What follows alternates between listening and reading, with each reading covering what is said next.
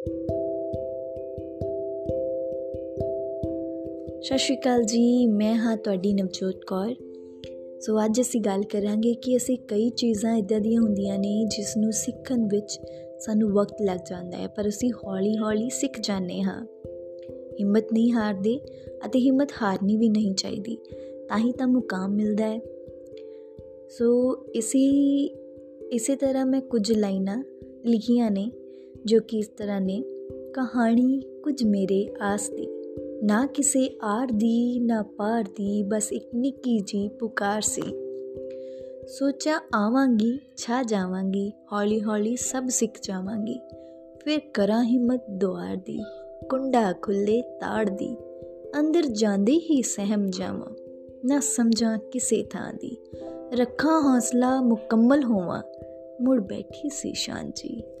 ਨਵਜੋਤ ਕੌਰ ਧੰਨਵਾਦ